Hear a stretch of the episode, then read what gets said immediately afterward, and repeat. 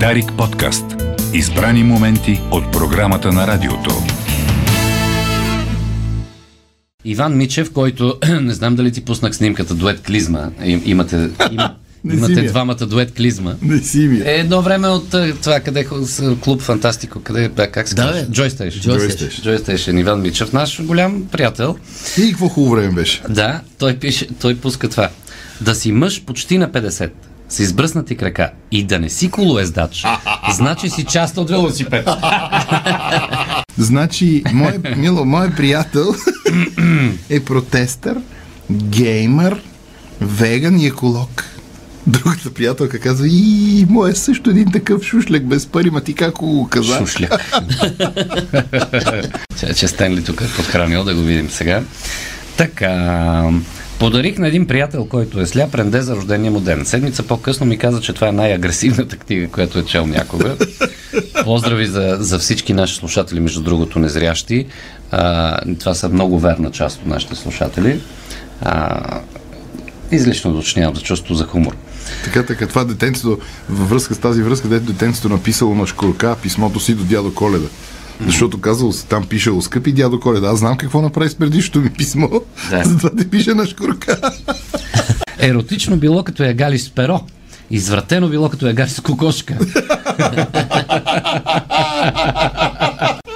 Чувате ли за бабата, дето объркала магазин и влезла в секшоп? И? И се оглежда така бабата, сега не знае къде е жената, объркала се. И каза, ей, съсипаха е тази държава, бе. Да, да. Маже нема, само резервни части. Много хубава обява във вестника. Търся такава. Обява във вестник. Търся такава. До сега все попадам на аз не съм такава. Затова искам такава. Знаете ли, дето учителите, казахме ли го това, да не се, да не се подмей, да се повтори тя готина история. Класа на Иванчо а, в 44-то училище и получават задача да опишат деня си. И стани Иванчо ти, и детето взима и почва да чете. Значи ставам сутринта в 7, веднага взимам парцал и обърсвам туя. После закусвам, веднага взимам парцал, обърсвам туя, Минавам през банята, зъби това, онова, приготвям се да тръгна за училище, взимам парцала, обърсвам туя. Иванчо, какво правиш? Казва, че той, чакайте да ни ми как минава. Разказва. Да. Идвам в училище, в голямото междучасие, вместо да закусвам с децата и да си почивам, тичам до вкъщи, зибам парцала, избърсвам туя и така 30 пъти на ден Иванчо с парцал бърше туй. Като имам предвид, какво разбирате, какво имам предвид. Не точно това, както е туя, туя. Онова. Да. И учител казва, ма чакай, Иванчо, спри се, не може така, ти си малък, не бива да употребяваш. Какво е това? Той каза, госпожо, откакто татко стана депутат. На вратата някой пише сте беширтуй. О, боже. Имаш ли ми номера на телефона, бе? Имам го, нали затова не ти вдигам.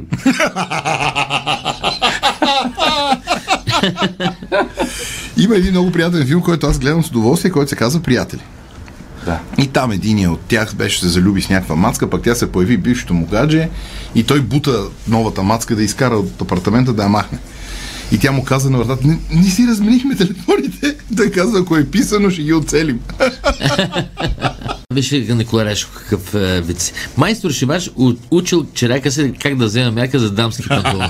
Стигнали до вътрешната дължина на бедрото и майсторът казал, когато жената е с панталон, мериш по стари, но ако е с пола, вземаш този дървен метър, мушкаш го под полата, вариш мокрото от сухото и прибавяш 3 см за подготов. Да. Добре. От сексистски към черен хумор. Ало, бърза помощ ли е? Тук един трактор сгази комшията. Какво му е състоянието? Леко е потиснат. да, да тръгваме, колега Речев. Да, е, завършваме. Тя беше като оркестър на Титаник, давеше се, но не спираше да свири.